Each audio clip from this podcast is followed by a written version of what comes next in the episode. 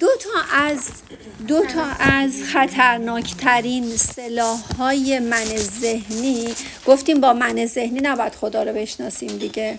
من ذهنی عقل دیگه. اصلا شناسایی خداوند دیگه من ذهنی لازم عقل لازم نداره که.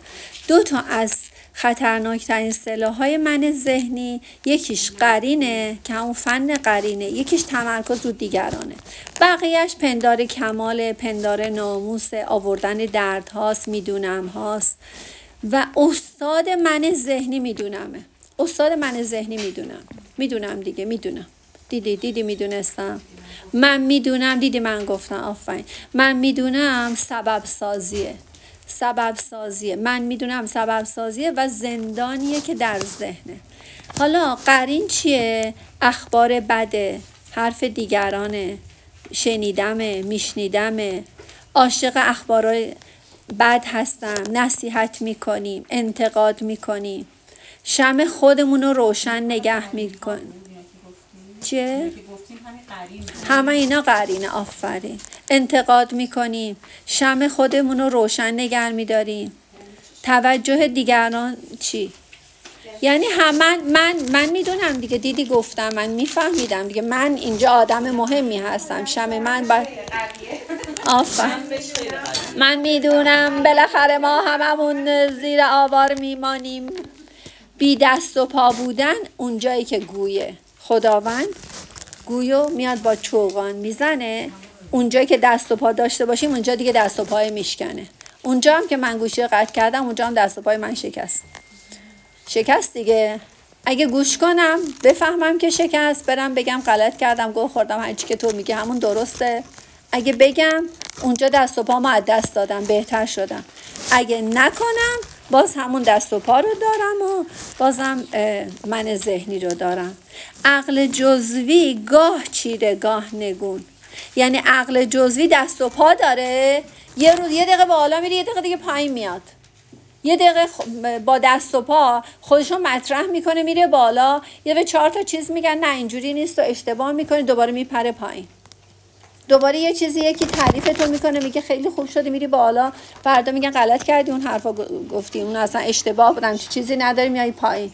اون عقل جزویه که گاه چیره گاه نگون. ولی عقل کل ایمن از ریب المنون ریب المنون چیه؟ آفرین آفرین. برنده شک و تردیده. یعنی هر موقع نسبت به خدا شک کنی یه اتفاقی برات میفته میگه ببین اینو می‌گفتم. این همون ریب المنونه ریب المنون یعنی برطرف کننده شک و تردید. خاموش کردم همگان برجهید. بعد میگه که من ساکت شدم. ای جان جانها برجهید. در پایان غزل میگه باید همه از خواب ذهن بیدار بشیم. میگه قامت سر بوتم زد سلام. میگه که همه باید از خواب ذهن بیدار بشیم. چرا؟ برای اینکه خداوند خب با قدمی بی نهایت با, با بی نهایت مثل سرو یه قد بلند دعوت عمومی به عمل آورده. میگه من لبهامو بستم ای پادشاه کائنات. اینجا پادشاه کائنات منظورش تبریز از تبریز همون پادشاه کائناته. دیگه دیگه صحبت نمی کنم تو بیا صحبت کن. دیگه ما به عنوان من ذهنی صحبت نمی کنیم خداوند به جای ما حرف می‌زنه. وقتی دور خدا میگردیم حرفی دیگه به ما بر نمی‌خوره. میگه دم او جان دهدت. روز, روز نفخ رو بپذیر. میگه که فضا رو باز می‌کنیم. اون میگه که بشو و می‌شود. میگه کار او کنفیکون نه موقوف علت.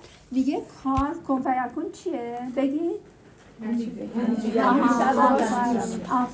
و اونجاست که میگه هرچی خدا بخواد همون میشه. و اینکه من دیگه اینجا دیگه دلیل و علت نمی‌تونم بیارم. کنفیکون یعنی که هر چی بخواد همون اتفاق میفته. دیگه دلیل و علت نداره.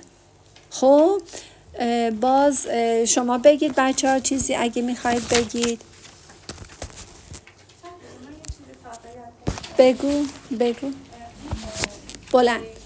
می‌گفت خب. اینجا ما چجوری معنی کردیم؟ می‌گفتیم خدا از روحش برمی اینو کاملا میگم غلطه. میگه که من قبلا اینجوری یاد گرفتم جدیدش یاد گرفتم. میگن خداوند لیس مثل ایشه هیچ چیز همانند خدا نیست. و اونجا که سوره توحید رو میگیم قل الله واحد الله سمن یعنی نزاده نزاییده شده. این غلطه که خدا به داری استرس می‌گیرم این استرابی نمی‌ذاره صحبت بچه است یعنی که میگه خداوند اون چی که به انسان داده اونو خلق کرده یه روحی رو خلق کرده اونو داده وقتی مثلا ما میگیم ماشین من این ماشین من نفخت و روحی هم مثل اینه. نه اینکه روح خدا تو به ما دمیده این غلطه. این یعنی شرک بستن شریک قائل شدن برای خداوند. نفخت و مثلا میگه ماشین من من که ماشینم نیستم. اون یه بخ... مثلا می‌خواد نه. مالکیت. مالکیت. اونم مالکیتشه که میگه نفخت و من روحی مالکیته. خداوند علمی که به حتی پیامبر داده از علم خودش نداده. علم خلق کرده اونو داده به خود پیامبر ولی خب چون خدا خلق کرده بی کم و کاسته دیگه. چیزی که خدا خلق می‌کنه بی کم و کاسته. بله ولی خب چیزی که توش با اینو تو علم خودش نه اینو می‌خواستم تو ذهنمون جا بیفته که که نفخت من روحی نیست که خداوند از روح خودش در بنده هاش دمیده. این نفس ولی به هر چیزی که دمیده زیباترین چیز رو دمیده دیگه. چون اگر با اون واژه‌ای که میگیم با توحید ما کاملا منافات داره. بچه داستان الست اینجوریه که میگه خداوند وقتی ما به دنیا اومدیم خداوند از ما سوال می‌کنه که هل الست؟ گفتیم قال بلا یعنی آیا الست رو قبول داری؟ ما هم گفتیم بله قبول دارم. این الست یعنی آیا من تو از جنس من هستی؟ ما هم گفتیم که بله ما از جنس خدا هستیم. این یعنی که هر اتفاق بدی برای ما میفته مثلا یکی زنگ می‌زنه طلبکاری می‌کنه. مال خودم میگم اصلا چهار تا دریوری به میگه من اون رو هم باید اون لحظه بدون دلیل و علت از سمت خدا می‌دیدم. اگر فکر می‌کردم که اون از سمت خداست السته دیگه. اگه من الستم اونم السته دیگه. الست یعنی از جنس خدا بودن دیگه درسته؟ یعنی وقتی من ناراحت میشم یعنی اونو از جنس من ذهنی دیدم یا خودم رو از جنس من ذهنی دیدم. وقتی کاملا احساس کنید که همه چیز از جنس خداست. یعنی هر کسی اجازه داره هر جور دوست داره با ما رفتار کنه. و من هم انتخاب می‌کنم که چه رفتاری انجام بدم چه رفتاری انجام ندم. هر جا که عصبیت هست استرس هست ناراحتی هست نگرانی هست به جای اینکه برم داروهایی بخورم که مثلا هورمون های آره واقعا رو هورمون چقدر اثر بذاره واقعا سیناپس های مغزی ما تنبل بکنه چقدر اثر نورون های مغزی ما بخواد از بین ببره. خب سلول های مغزی ما چقدر بتونه از بین ببره که من مغزم تنبل بشه و اونو گوش نکنه و نفهمن و استرسم آروم بشه. به جای اون کافی حس کنم که اون هم از جنس خداست. اگر فکر کنم که یعنی اون شخص هم از جنس از طرف خدا اومده که این آزار رو به من برسونه اگر من بتونم این سفر رو رد کنم از این مسیر رد بشم من می‌خوام بیام اینو از مرحله اسلامی بیام تو مرحله مذهبی بیام تو مرحله علمی که بیام این هم یه سفر قهرمانی یونگه. این هم یه سفر قهرمانیه.